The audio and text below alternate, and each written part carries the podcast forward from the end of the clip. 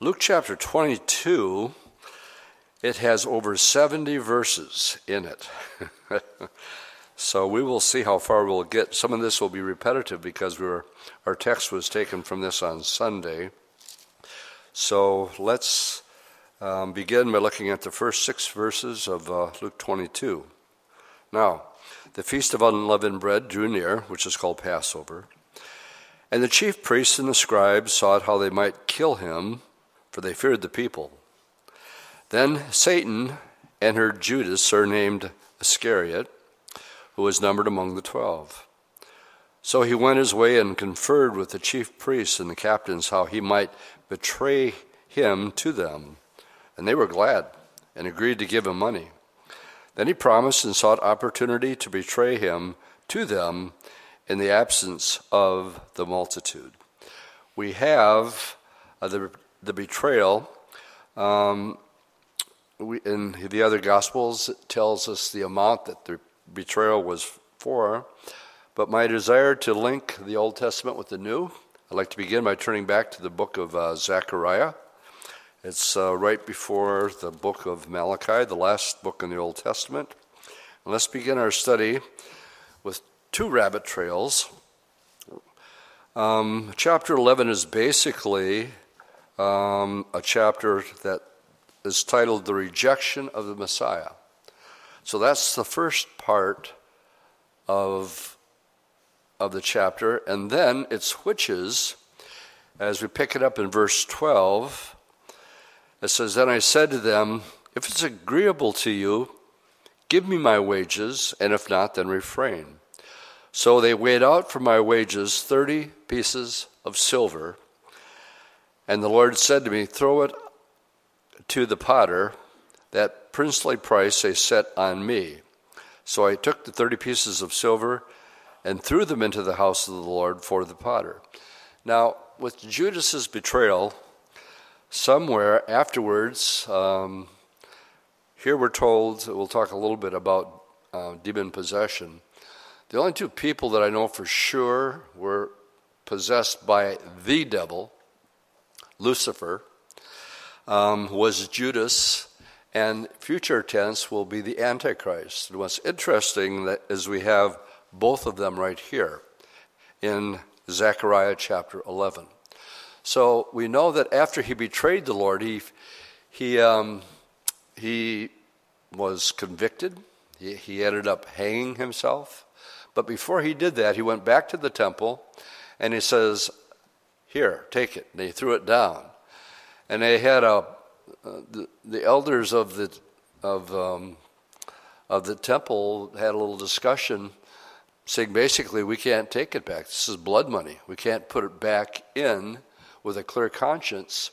So what they did is they bought a potter's field. That way, uh, they had a piece of property, but it wasn't put back into the treasury. It's called blood money. So when we read this, um, especially verse 13, throw it to the potter. That's the reason they threw it to the potter. They bought the potter's field. There's a lot in here, a lot of symbolism, I think. Um, Boy, we could really get sidetracked on this one. What is what what is potter? Well, you, you put clay on a wheel and you make something out of it. And um, in this case, if, if, it didn't go well and he put it in the, the, the kiln and and it, and it somehow broke, well, he would his backyard would be full of broken potter's um, clay. All right, you and I are made out of clay out of the dust of the earth. And um, how and what were we purchased with? Well, the priceless blood of Jesus. So even in this, there's a symbolism that um, that he happened to buy a potter's field. How symbolic of who we are: broken people, broken vessels, purchased um, um, for these 30 pieces of silver, which is the price of, of the betrayal of the Lord. Now, as, as we continue on to the rest of the chapter, again, as we study the Old Testament, we want to again be sensitive. What we've just done here is in the first uh, 11 and 10 verses, we're talking about the Messiah being rejected, How he would be betrayed is in 11 and uh, 12 and 13. But now in 14 through the rest of the chapter, we find that I cut in two my other staff bonds that I might break the brotherhood between Judah and Israel. And the Lord said to me, Next take for yourself the implements of a foolish shepherd. For indeed, now we're changing gears again, and we're going to be talking about the Antichrist. The only other person that I know was possessed literally by the devil. We have both of them here. For indeed, I will raise up a shepherd in the land uh, who will not care for those who are cut off, nor seek the young, nor heal those that are broken, nor feed those that stand still. He, but he will eat the flesh of the fat and uh, tear their hooves in pieces. Woe to the worthless shepherd. Um, it could say in your Bible, the idle shepherd or the, the vanity of this man. He's talked about in um, Daniel chapter 11. He's talked about here. Um, he's, um, uh, it says, who leaves the flock. In other words, he's not concerned for any one or anything except his self um, to be exalted and to be worshiped. But then it tells us what's going to happen to him. It says, a, sh- a sword will be against his arm, and against his right eye, his arm shall completely wither, and his right eye shall be totally blinded. Now, just keep your finger there. Well, before you do, let me just quote this here. Um, this is a reference to the Antichrist. Um, in John chapter 5, verse 43, for taking notes, Jesus said, I have come in my Father's name, and you did not receive me. If another comes in his own name, him you will receive. Now, Israel is waiting today uh, for their Messiah. A little confusing with the, with the news bites and the building of the temple. Um, the, the Jewish people that I've talked to that are messianic say the temple can't be built until the Messiah is there to build it, to give the instructions, to, to oversee the project. So, in my mind's eye, they're, they're getting totally set up to accept the Antichrist as the Messiah, and he will build the temple. And if that's true, then it's later than we think. Uh, turn quickly to Revelation chapter 13. And um, this is a reference uh, from Daniel talking about uh, the Antichrist. I pick it up in verse oh, 3. It says, I saw one of his heads as it had been mortally wounded, in other words, deadly, and his deadly wound was healed, and all the world marveled and followed the beast, so they worshiped the dragon now, the dragon is the one, if you go back to chapter 12, verse 13. Now, when the dragon saw that he had been cast to the earth, he persecuted the woman who gave birth to the male child. The last couple of weeks, we've been talking about anti Semitism, that Satan's only card that he can really play is try to destroy the Jewish people. And we had quite a lengthy Bible study on it, tracing the history of anti Semitism.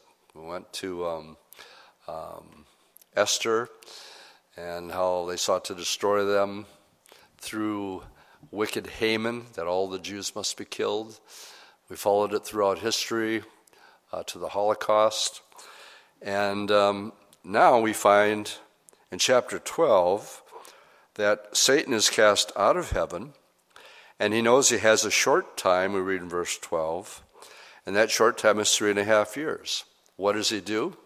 He goes after um, uh, 17, and the dragon was enraged with the woman. He went to make war with the rest of her offspring, who keep the commandments of God and gave the testimony of Jesus Christ. Now, what we read here is what gets the world's attention is the deadly head wound is healed. Now, I'm going back to Zechariah and what Zechariah tells us is actually the details of, of the wounds themselves. First of all, the sword will be against his arm. I'm, I'm guessing some sort of assassination attempt. Uh, against his right eye, his arm will com- be completely withered, and his right eye shall be totally blinded. And this was evidently a deadly blow that we, we find um, in Re- Revelation chapter 13. Now, in Revelation 13, um, again, looking at uh, bec- because of this event, again, the only thing that Satan has always wanted is to be worshiped. Uh, we find that as a result of this, the rest of the chapter is dealing with, um, look at verse 14. It says, He deceives those who dwell on the earth by those signs, this is the false prophet, that he was granted to do in the sight of the beast, telling those that dwell on the earth to make an image to the beast, who was wounded by the sword. In other words, he was killed. A sword will be against his arm and his eye, we're told, and lived. And as a result of this resurrection, whether it's genuine, whether it's false, what we have here, let's go back to Luke and connect some dots. Luke chapter 22. We're introduced to Judas. We learn from Zechariah and the other Gospels that it was 30 pieces of silver that he was sold for. But then, here in verse 3, Satan entered Judas. And um, we also know that Satan uh, entered uh, the Antichrist. And after he came back to life, he was actually Satan in the flesh. And it says they worshiped the devil, um, the dragon, and all the world wondered after who can, who can fight against this guy? We can't. So this is yet future. It happened once in the past, but it does raise a question. I get asked from time to time, and that is can a Christian be demon possessed? So let's just deal with that issue. Um, the answer is equivocally no. No born again Christian, light and darkness simply, that's probably the best way to describe it. You can't have light and darkness coexisting. Either it's light or either it's dark. And um, uh, you're the light of the world, and um, no born again Christian can be possessed. Having said that, a born again Christian can be oppressed. Okay, and that's very important to understand the distinction uh, between the two.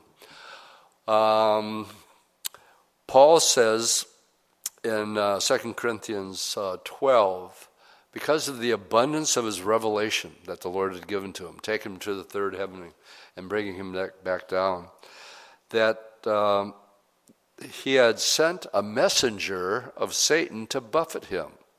And you'd, you go, What in the world does that mean? And the answer is, I really don't know. but it was a thorn in his flesh that he prayed three times to be delivered from. What's your point, Dwight? We're going to be looking at Peter here in just a little bit, where it says, uh, By the way, Peter, Satan has asked for you. And uh, we'll get into quite a bit of detail of that on Sunday. And um, uh, that he may sift you as wheat. So, really, if there's really a war going on, like we've been, been, been talking about, the reality of the spiritual dimension, uh, spiritual warfare, no, you can't be possessed by the devil. But you can be oppressed by demons. If you aren't born again, yes, there are many ways knowingly and unknowingly that people open themselves up to the occult and demon possession. And we get calls, I, want, I don't want to say all the time, but frequently, many, many, many over the years we've been here, where people have had to deal with uh, demon possessed family members or friends, not knowing what to do, how to address it. And one third of um, the Lord's ministry dealt with casting demons out of people. But for the record, if you're born again, you can't be demon possessed. Good place for an amen. All right. Having said that, the more you're a spokesman for the Lord Jesus Christ, the scriptures teach more you are a target. Simon Peter, he was a spokesman for the disciples. So who did Satan ask for? Simon Peter. Well, by the way, Simon Peter, um, the devil's asked for you and uh, to sift you like wheat. In other words, just to take you out, to shut your mouth up. And he says, But I've prayed for you that your faith won't fail. So the scriptures are clear. We wrestle not against flesh and blood, but against powers and principalities in high places. And unfortunately, America and American Christianity is woefully unaware of this spiritual warfare. Now, having said that, today is, um, is it the 13th today or 14th? Well, eight, uh, uh, um, uh, the 11th, 12th, and 13th in Haiti, I got a, um, an email asking for prayer because um, the whole country is celebrating and committing once again the nation of Haiti to Lucifer. And they got three days that they're doing this. It's been going on for the last three days. And they sort of sprang it at the last minute because they know that Christians are going to rise up and, and pray against it. So this thing is just winding down, down there. But the, from the government on down, the whole country, except of course the Christians, have dedicated the country of Haiti to Lucifer.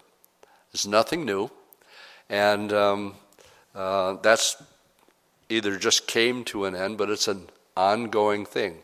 I think I read there was 45 witch doctors that were coming from all over the world uh, to participate in this event. So let's go back to Luke 22. We're not getting very far. Um, but here we have um, Judas being demon possessed, and um, we find, um, well, I'll just leave it at that. He's looking for an opportunity now, so he's been paid off. Verse 7 through 20, this was our text on Sunday. So let's reread it, and I'll comment briefly on it because we spent uh, quite a bit of time on the Passover on Sunday. Then the day of came the day of unleavened bread, when the Passover might be killed. And he sent Peter and John, saying, Go and prepare the Passover for us, that we may eat. So they said to him, Where do you want us to prepare? And he said to them, Behold, when you have entered the city, a man will meet you carrying a pitcher of water. Follow him into the house which he enters, and then you will say to the master of the house, Now the teacher says to you, Where's the guest room in which I may eat the Passover with my disciples? Then he will show you a large furnished upper room, and there make ready. So they went and found as, as it was said to them, and they prepared the Passover. Now on Sunday, I hope some of you guys picked up the maps and the charts of the seven feasts, the ones that we put up on the, on the screen. We went back to Leviticus 23, talked about the seven feasts that were there. And um, also in Leviticus, um, how it was implemented. And um, if you want to get, I would encourage you to get that message. You can pick it up. Let's go down to verse 20. And when the hour had come, he sat down, and the twelve apostles with him. And he said to them with fervent desire, I have desired to eat this Passover with you before I suffer. Uh, for I say to you, I will no longer eat of it until it's fulfilled in the kingdom of God. Then he took the cup and gave thanks and said, Take this and divide it amongst yourselves. For I say to you, I will not drink of the fruit of the vine until the kingdom of God comes. And he took bread, gave thanks, and broke it, and said to them, Now this would be different from the traditional Passover Seder. On Sunday, I talked about there's 15 different steps in the meal that make up the Seder.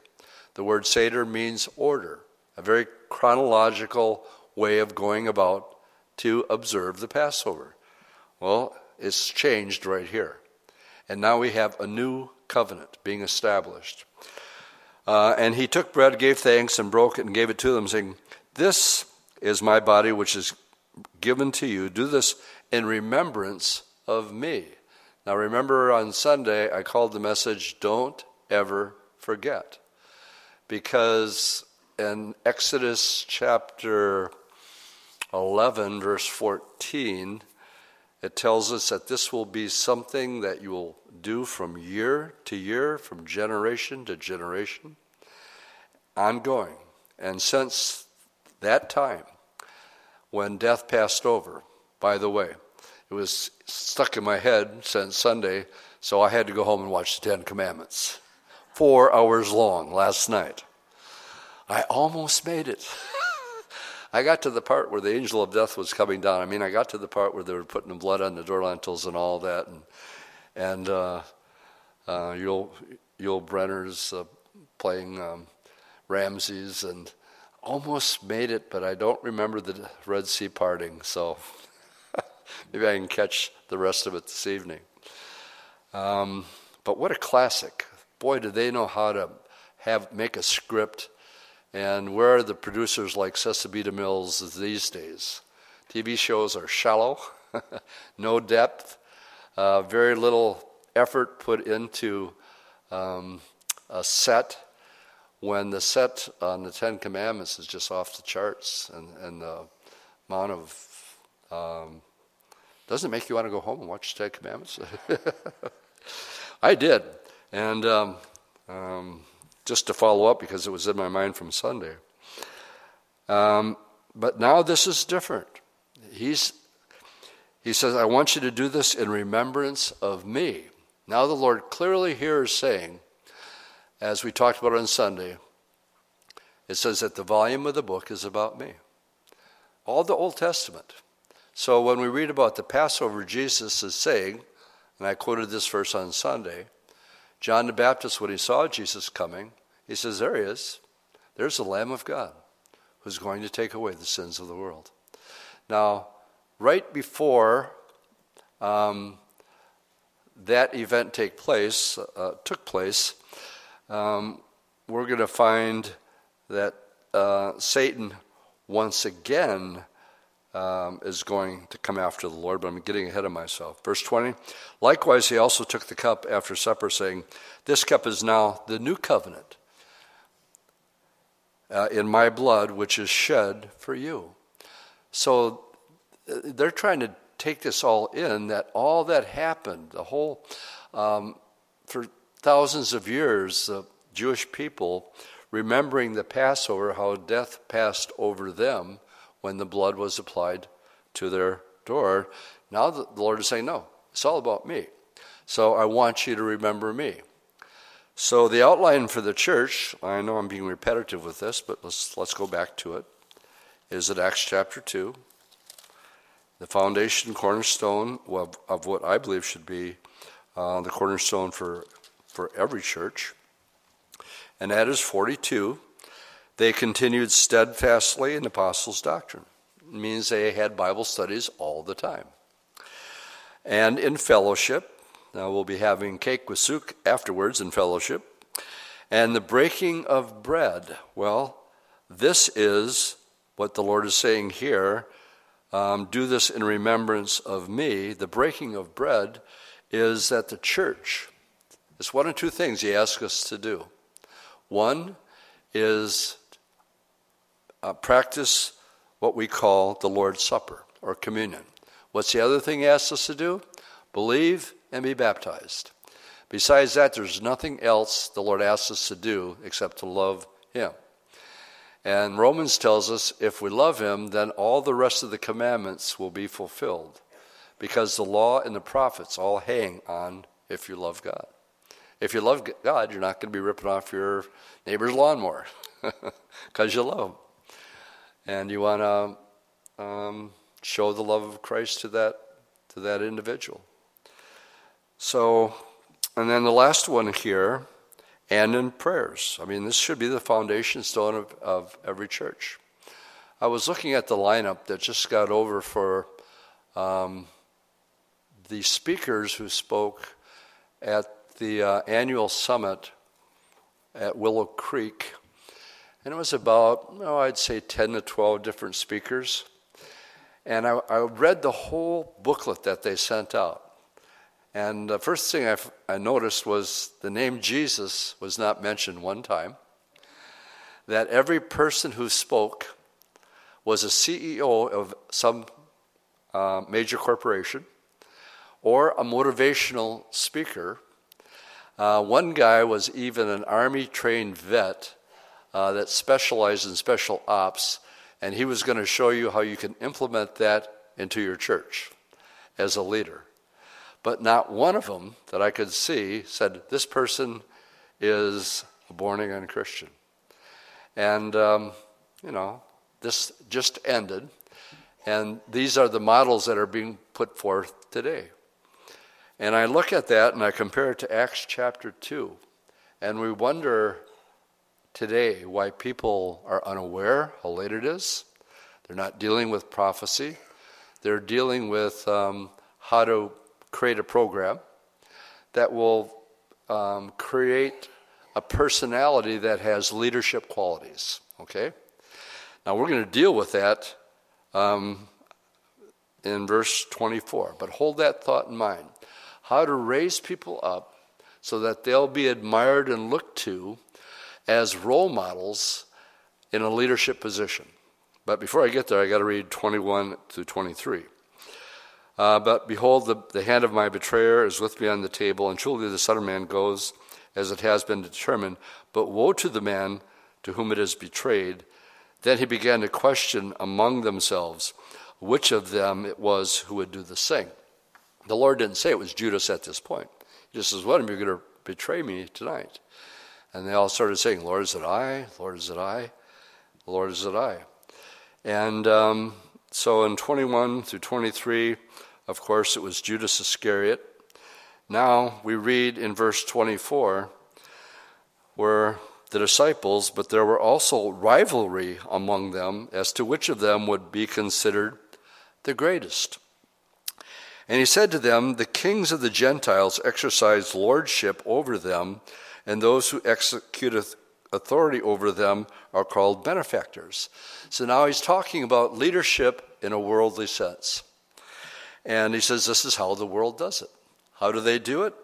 Well, they want the authority to raise up leaders who have the capacity to bring about an outward worldly success. And that's exactly what uh, Willow Creek is all about their conferences. Their influence has been profound. I've been around long enough to see it slowly work its way into the church until the model that we just read in Acts chapter 2 is rare indeed. Well, there's still, there's still good Bible believing churches, but it's not the main model that we see in America today. And so when I say there's spiritual warfare going on, um, I would be shocked, and I know it's never going to happen, that at a Willow Creek leadership conference, they're going to bring in a guy from Haiti who's going to talk about the reality of spiritual warfare in the world today. It's not going to happen. But if I was the enemy, and I'm thinking out, how do I dupe people?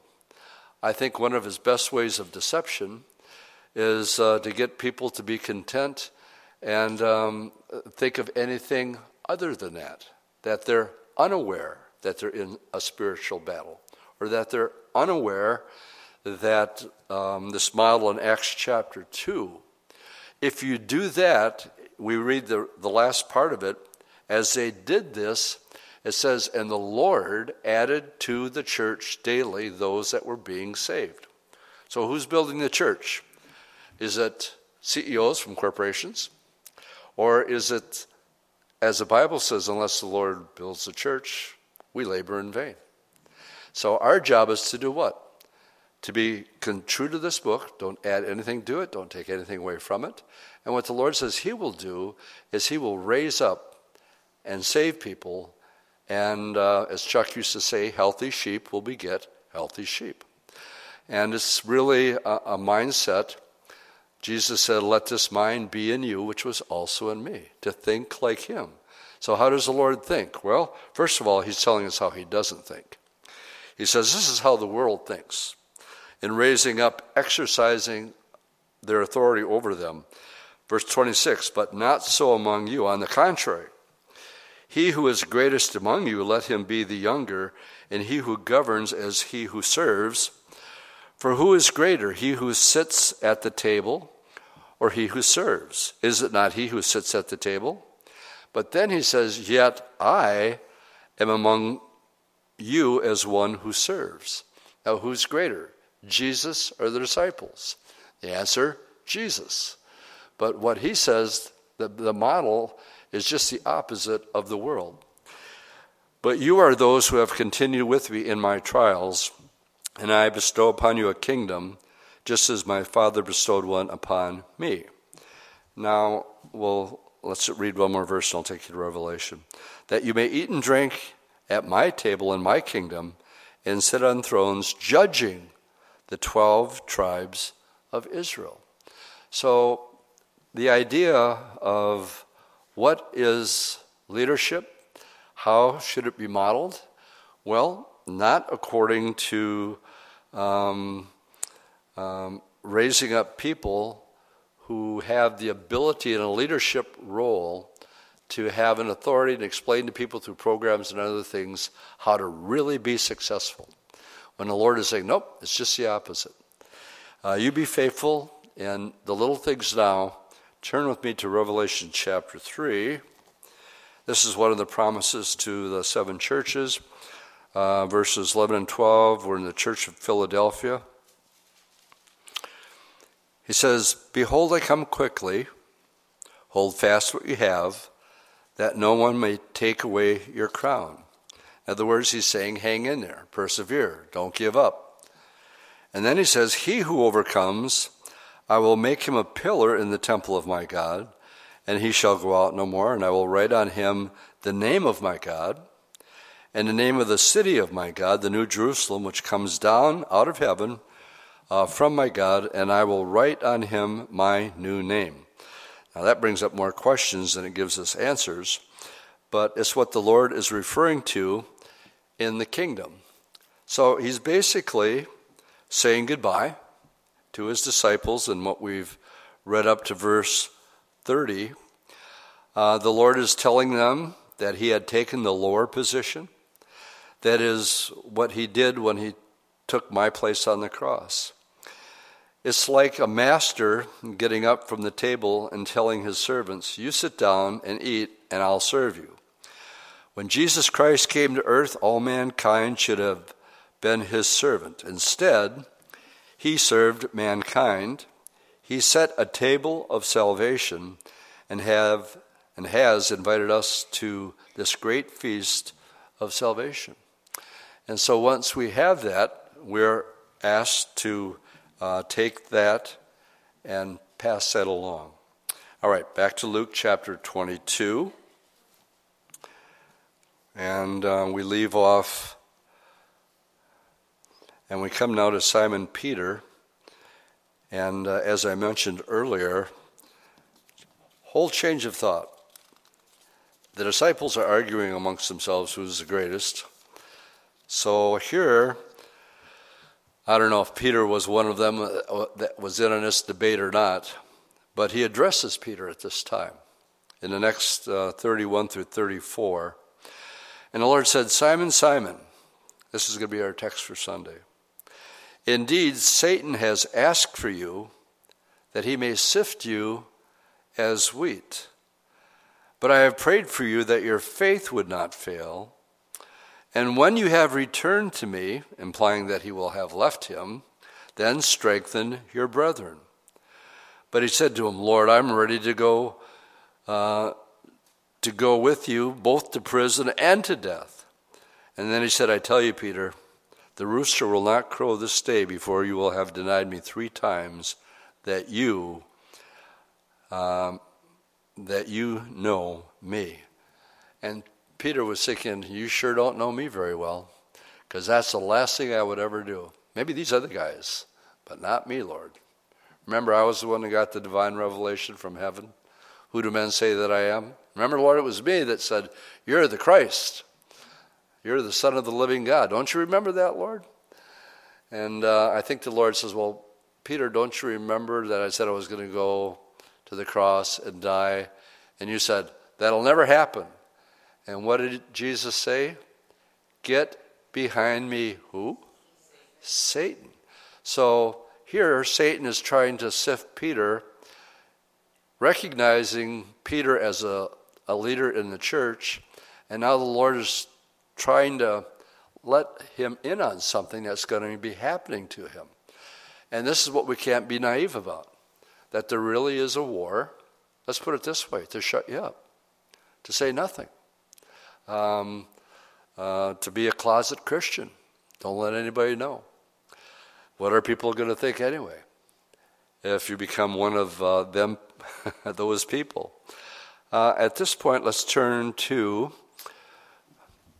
um, John chapter 17, where it says the Lord prayed for him. John 17, and I'm going to qu- quote verse 9. In John 17, verse 9, our Lord prayed to the Father. He says, I pray for them. I pray not for the world, but for them which thou hast given me, for they are thine. Now he's talking about his disciples there. The Lord not, does not pray for the world, he died for the world, and you cannot ask him to do any more than that. He died for the world, but he prays for his own that they will that they will be kept while they are in the world. The Lord Jesus prayed for you today. It may be that you did not pray for yourself, but he has prayed for you. You know that the Lord actually prays for you? He says, I, pray, I don't pray for these only my disciples, but I pray for those who are going to believe on their testimony. And um, um, we have this will be developed in quite a bit as we actually do um, a biographical type study on Simon Peter himself. All right, verses 35 through 38. I call it the realities of ministry. And he said to them, When I sent you uh, out the first time without money, bag, sack, and sandals, did you lack anything? And they said, Nothing. And he said, But now, now that he's leaving, and he's not going to eat with them again until he gets to the kingdom, he says, But now, he who has a money bag, let him take it, and likewise a sack. And he who has no sword, let him sell his garment and buy one. For I say to you, this which is written must be accomplished in me. He was numbered with the transgressors uh, for the things concerning me that have an end. And then they said, Look, uh, here's two swords. And he said to them, Yeah, that's enough. That'll do it. Uh, the reality of what's going to happen to these 12 men is that they're all going to be martyred for their faith. Um, they'll all be killed except um, for John, who the Lord needed to keep around so he could um, finish up the book of Revelation. And he was the only one that died of old age. And this idea of, um, of being prepared for spiritual warfare. Um, phew, what was it tonight walking out the door? Six police officers killed in Philadelphia. Is that what it was? And it's just what it's just every day, and you were, you were almost becoming numb um, to what's happening in our world and the need to actually put in measures to protect the flock. And um, so basically, this verse catches a lot of people off guard. What do you mean? Um, here's two swords. He's telling them to take swords. For what purpose? And the Lord says, Yeah, that's, that's enough. What does that mean? Well, let me put it to you in two ways. If you would come to my house and not knock on my door and make your way up to my bedroom at 3 o'clock in the morning, uh, you're going to be met with a baseball bat. because I have a baseball bat there for such an occasion. I also have a tennis racket. That's in case a bat just happens to come flying down from the attic. So that can be interesting, you know, flailing around. I always win, by the way. It'll take me a while. But in the church, um, I was talking, I, Chris called me this morning, Quintana, we were talking about the conference. We talked for an hour about how crazy it is in Southern California and that he's surprised. He says, I'm amazed, Dwight, that somebody hasn't blown up, up a church yet. He says, It's only a matter of time. It's going to happen. Well, question Should we take precautions to prevent that? I believe that's what this verse is saying right here. Now, whether you know it or not, um, as you're sitting here, have we made those precautions if anybody wanted to come in and do damage? Oh, yeah. You're not aware of it, but there's people around that are fully prepared to uh, confront if we ever had to deal with that sort of a situation. And um, this is what the Lord is saying here. And He's saying, Well, we got two swords here. And the Lord is saying, Well, that's enough. it used to happen to Pastor Chuck all the time. I only had one scary moment, and it wasn't really scary, it was really hilarious, maybe 25 years ago, right in the middle of a Sunday morning Bible study. I have a guy walking down the main aisle carrying an American flag with a banjo connected. It was three instruments in one. And uh, he was making his way down towards the front. I think he got this far before the ushers got to him. And uh, he, was, he wasn't armed, and uh, it was one of the craziest things I ever thought. I thought, well, what's he going to do when he gets here, you know?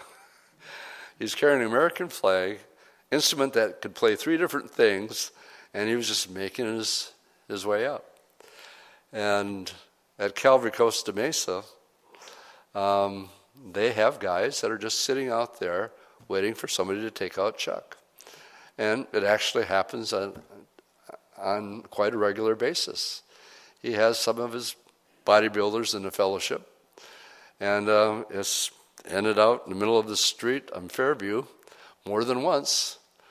Um, and Chris is saying, I just can't believe that we're still teaching what we teach because we won't stop teaching against sin, sexual immorality, homosexuality.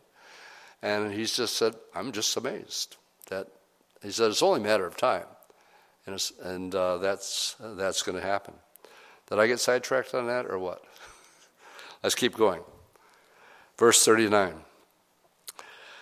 Um, oh, this is hard because there's no way that I can put into words what we're about to read. And coming out, he went to the Mount of Olives, as was his custom. The Lord didn't stay in the city at night. He went and he had his regular spot. And his disciples also followed him. And when he came to the place, he, he said to them, Pray that you may not enter into temptation. And he withdrew from them about a stone throw away and knelt down and prayed, saying, Father, if it's your will, remove this cup from me. The Lord was actually saying, if there's any other way that um, this that mankind can be redeemed without me going to the cross, that I, I want that. But he says, Nevertheless, not my will be done, but yours. I can't imagine the Lord needing an angel to come to him to strengthen him. But that's exactly what we read in verse 43. That what he was going through in Gethsemane is beyond words because there's no way that I can put in the words that it says he was in agony, verse 44, and he prayed more earnestly, and his sweat became like great drops of blood. Now, Luke is the only one that records this. And uh, falling to the ground, emotionally to the point that there was so much pressure upon him. I take this literally that his body began to sweat blood. And he, when he rose up from prayer and had come to his disciples, he found them sleeping um, from sorrow. And then he said to them, Why do you sleep? Rise and pray, lest you enter into temptation. Now, what's going on here? Let's go back to Luke chapter 4. And I just mentioned John the Baptist saying, There's the Lamb of God who takes away the sins of the world. And we find that as he is, um, let's pick it up with, um, well, let's just read the first 13 verses. This is when the Lord is beginning his ministry. What we're reading right now is the end of his ministry. This night, he's going to be taken, he'll be up all night in Gethsemane. But here we read in verse 1 Then Jesus, being filled with the Holy Spirit, returned from the Jordan and was led by the Spirit into the wilderness. So he's just been baptized. John says, There he is. There's the Lamb of God. He's the one.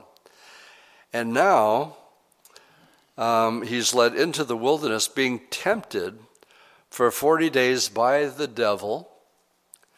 And in those days he ate nothing, and afterwards, when he had ended, he was hungry. And the devil said to him, If you're the Son of God, command these stones to become bread. But Jesus answered him, saying, It is written, Man shall not live by bread alone, but by every word of God. Then the devil took him up on a high mountain, showed him all the kingdoms of the world at a moment's time. And the devil said to him, All this authority I will give you and their glory, for this has been delivered to me. Now, this is important. When people ask the question, why, why does God allow hurricanes? Why does God allow flooding? Why does God allow cancer? And the answer is that Lucifer is the God of this world to this day. Now, Jesus defeated Lucifer on the cross. And what Lucifer is trying to do here is to prevent Jesus from going to the cross. He says, I'll give it to you.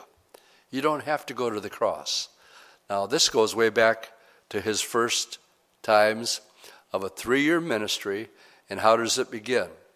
With temptation, with an offer not to go to the cross. I'll spare you the trouble. All you have to do is get down and worship me. It's all yours. It's mine to give. And what we don't find here is Jesus does not dispute his claim that it was forfeited by Adam, by Eve in the garden. And then verse 7 Therefore, if you will worship before me, it's all yours. And Jesus answered and said, Get behind me, Satan, for it is written, You will worship the Lord your God, and him only will you serve. Then he brought him to Jerusalem and set him on the pinnacle of the temple, and he said to him, If you're the Son of God, throw yourself down from here. Notice what Satan does. He quotes Scripture. For it is written, he shall give his angels charge over you to keep you, and if their hand shall bear you up, lest you dash your foot against a stone. Now, the devil can quote scripture. That's the other thing we're learning here. To the Lord himself. And Jesus answered and said to him, It has been said, You shall not tempt the Lord your God. He quoted him scripture, but now in the right context. And when the devil had end, ended every temptation, so, in this period of time, he departed from him until an opportune time. Now, there were probably other places where um, the devil was involved, but if it is, it's not recorded until we get to, let's go back to Luke chapter 22. And we find that was at the beginning of his ministry. Who was there? The devil. Trying to prevent him from going to the cross. Well, now he goes to the disciples and he is um, once again um, um, the torment of agony that the reality of what's going to happen to him. He's successful, but that was interesting is what he says to the disciples Why do you sleep? Arise and pray, lest you enter into temptation. Um, Lucifer is the author of temptation. um, to try to get you to not fulfill those things that God has called you to do in your walk with Him. Brings us to verse um, 47. Let me just quote this Satan's theology has no place for the cross of Christ. It was Satan who came to him in the garden. Um, it was at this time the Lord said to his disciples, Pray that you enter not into temptation. And um, it was hard. They were willing. That's where the scripture comes from. Spirit's willing, but the flesh is weak. Good place for an amen. I want to do the right thing. I want to pray. I want to resist every temptation. And my spirit is willing. Uh, Peter says, I'll never deny you. Not me. He was willing in his heart to do the right thing, but the flesh is weak. Verse 47 And while he was still speaking um, to the disciples, Judas shows up with the multitude one of the twelve, went before him and drew near to Jesus and kissed him. But Jesus said to him, Judas, are you betraying the Son of Man with a kiss? And when those around him saw what was going to happen, they said to him, Lord, shall we strike with the sword? And one of them struck the servant, this would have been Peter, the high priest, and cut off his right ear. And uh, I can see Peter sleeping, waking up, rubbing his eyes, and seeing these guys coming with their torches, taking out his sword and just lashing away. And I think as the guy ducked, he got his ear and took it off. And Jesus, uh, verse 51, answered and said, permit, permit even this. And he touched his ear and healed him. I want to know did he pick it up off the ground and just stick it back on? Did he just touch it and all of a sudden there's a new one there and there's one on the ground and one here? You know, my mind wants to know. This was the last miracle that Jesus did, covering up one of the mistakes of one of his disciples. And Jesus said to the chief priests and captains of the temple and the elders who had come to him, Have you come out against a robber with swords and clubs? Uh, when I was with you daily in the temple, you didn't try to seize me. But this is your hour and the power of darkness. Okay, this is Satan's, what he thinks is Satan's, um, or Satan thinks is his hour of victory, where he's actually going to be able to do in uh, the, the, uh, the, the Son of God. Then, having arrested him, they led him and they brought him into the high priest's house, and Peter followed at a distance. And um, they all had fled, including Peter. And we're told here that he was not there for the Lord, but at a distance. And when they had kindled a fire in the midst of the courtyard and sat down together, Peter sat among them. And a certain servant girl, seeing him as he sat by the fire, looked intently at him and said, This man was also with him. I recognize you. You're one of his disciples.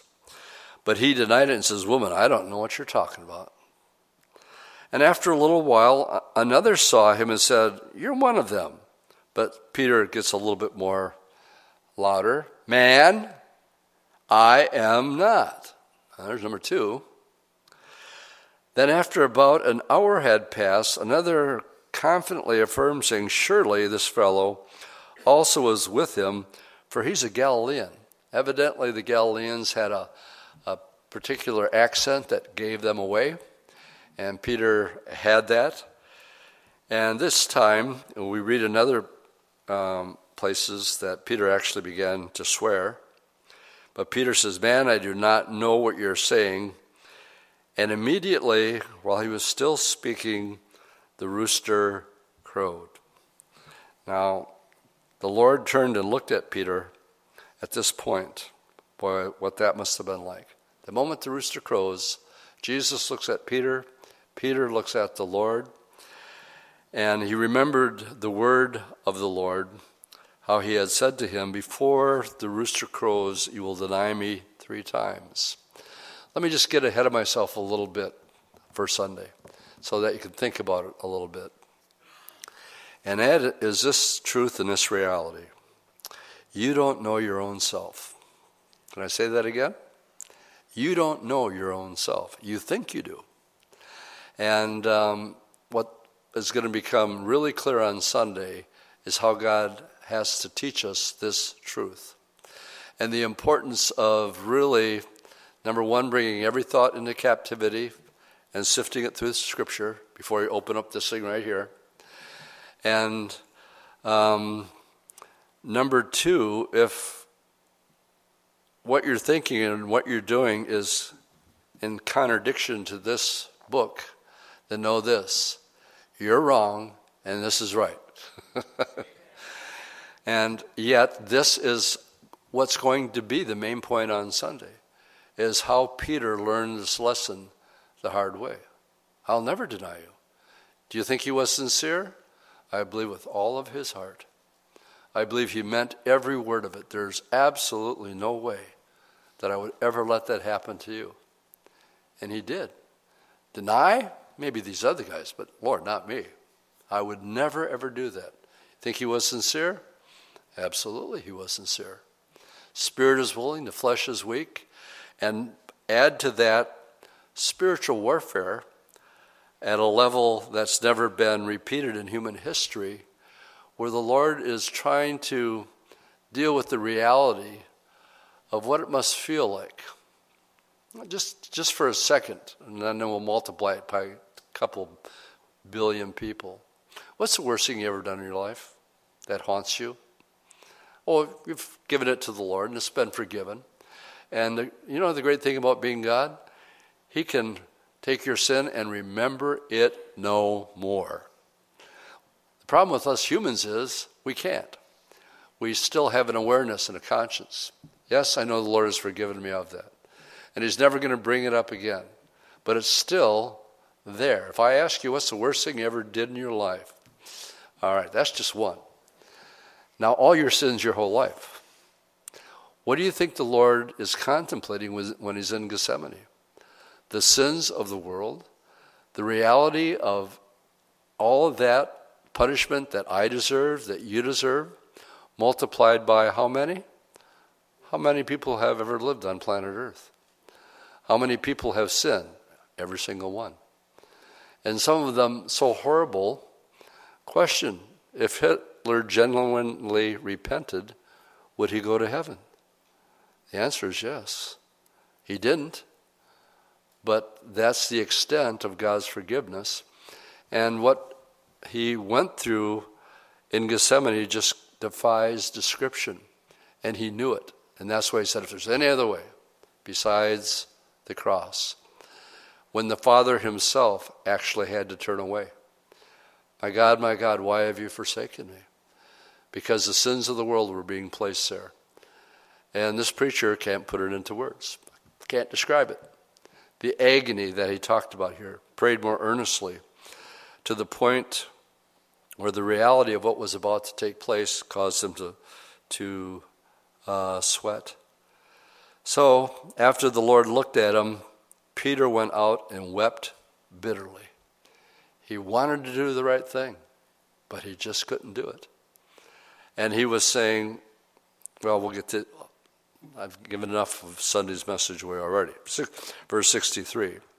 Now the men who had held Jesus mocked him and beat him, and having blindfolded him, they struck him in the face and asked him, saying, Prophesy, who is that struck you? All right, this, this is a game that the, the Romans called, it's called the hot hand. And once they could get a prisoner and they knew it was in their power, they just made sport of him. So they would, uh, they would blind him with um, um, something over his head. And then his job was to guess of the soldiers around him which it was. So they would beat him to a pulp, and then they would take the mask off and say, okay, now you pick. It's called hot hand, home and game. Which one of us hits you? And um, um, of course, like a sheep to the slaughter, we read in Isaiah, so he opened not his mouth. He took it all. Isaiah, if you're taking notes, this, this I believe is literal um, from the book of Isaiah, chapter 52, verse 14. Um, it says his face or his visage was so marred more than any man, and his form more than the sons of men. He was beaten, according to Isaiah 52:14, uh, more brutally than any man has ever gotten faced physically here. Not mentioning the fact that they also ripped out his beard. And if you guys have beards and have that, uh, that, that would mean taking the skin, I'm sure, with it. Well, let's see if we can wind this up with this. And with many other things, blasphemously spoke against him. And as soon as it was day, the elders of the people, so now he's been up all night, went to the garden to pray. The agony that drained him there, an angel had to come to strengthen him. He tries to tell the disciples the importance of prayer lest they fall into this into temptation. And so now he's up all night, and now it says, as soon as it was day, the elders of the people, both chief priests and scribes, came together and led him into their council, saying, If you're the Christ, then tell us.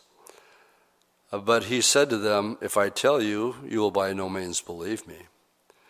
And if I also ask you, you will by no means answer me or let me go. Hereafter, the Son of Man will sit on the right hand of the power of God. Now, this is what they're waiting for. They're looking for some accusation to put him to death. And then they all said, Are you then the Son of God? This would have been in a sarcastic form. And he said to them, You rightly say that, and here is the word, I am. And he said it to them in such a way that when he said the I am, uh, I'm watching the movie last night with Moses going up to the burning bush. Who shall I say sent me? Tell them I am has sent me. Seven times in the Gospel of John, there are seven I am statements. And um, I am the light of the world, I'm the good shepherd, I'm the resurrection and the life, I'm the bread of life, so on and so forth. Seven times. But it's also with those, that title, I am. I am that I am, and they knew exactly that's what he's saying here. Now, Eventually, you're going to run across somebody that will say, Well, Jesus never said he was God. And what your answer to that is, Well, yes, he did. Where did he say it? Well, in Luke chapter 23, verse 70, um, you said it, I am.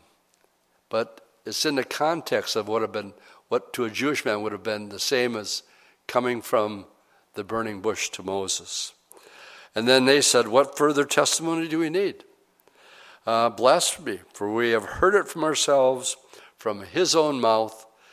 And at that point, um, he was condemned. The trial and everything that took place that night went against every law that was in Judaism. Uh, the trumped up charges, you couldn't arrest a, a man and charge him at night, it was against the Jewish law. So they were breaking all of these. And yet, this had to happen because when you go back, and this is a good place to end with this verse, verse 42 Father, if you will remove this cup from me, um, then please do it. Boy, am I glad he did not yield.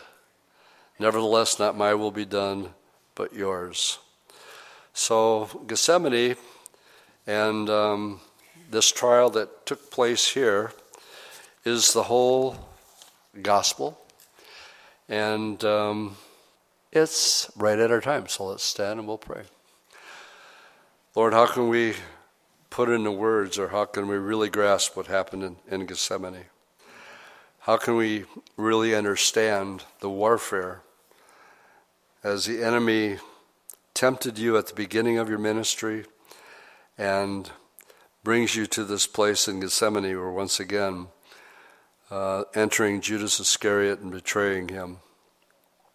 Lord, we thank you uh, beyond words that, um, like Peter, there's uh, we want to do that which is right, and you show us so many times how how we fail, and that you truly know us better than we do. Uh, we're so grateful that you pray for us, and um, um, that because of the finished work of the cross, there is therefore no condemnation for us. And we're just grateful, Lord. And as we leave the Wednesday night Bible study tonight, we remember, as you've told us in this chapter tonight, uh, don't ever forget the remembrance of me, this new covenant of Passover. And so, Lord, as we go, we thank you for your word. In Jesus' name I pray. Amen. Also ask you, you will by no means answer me or let me go. Hereafter, the Son of Man will sit on the right hand of the power of God. Now, this is what they're waiting for. They're looking for some accusation to put him to death. And then they all said, Are you then the Son of God? This would have been in a sarcastic form. And he said to them, You rightly say that, and here is the word I am. And he said it to them in such a way that when he said the I am, uh, I'm watching the movie last night with Moses going up to the burning bush. Who shall I say sent me? Tell them I am has sent me. Seven times in the Gospel of John, there are seven I am statements. And um, I am the light of the world. I'm the good shepherd. I'm the resurrection and the life. I'm the bread of life, so on and so forth. Seven times. But it's also with those, that title, I am. I am that I am. And they knew exactly that's what he's saying here. Now, eventually you're going to run across somebody that will say, well, Jesus never said he was God. And what your answer to that is, well, yes, he did. Where did he say it? Well, in Luke chapter 23, verse 70, um, you said it, I am, but it's in the context of what have been, what to a Jewish man would have been the same as coming from the burning bush to Moses. And then they said, What further testimony do we need? Uh, blasphemy, for we have heard it from ourselves, from his own mouth. And at that point, um, he was condemned. The trial and everything that took place that night went against every law that was in Judaism. Uh, the trumped up charges, you couldn't arrest a, a man and charge him at night, it was against the Jewish law. So they were breaking all of these, and yet this had to happen because when you go back, and this is a good place to end with this verse, verse 42. Father, if you will remove this cup from me, um, then please do it. Boy, am I glad he did not yield.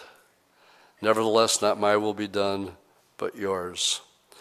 So, Gethsemane and um, this trial that took place here is the whole gospel.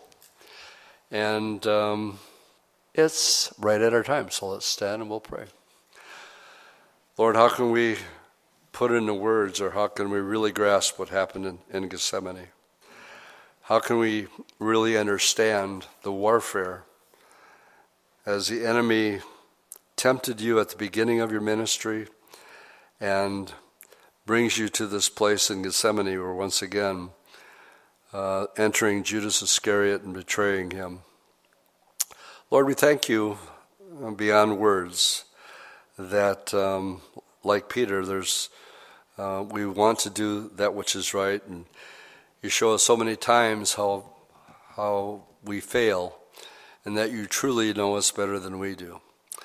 Uh, we're so grateful that you pray for us, and um, um, that because of the finished work of the cross, there is therefore no condemnation for us.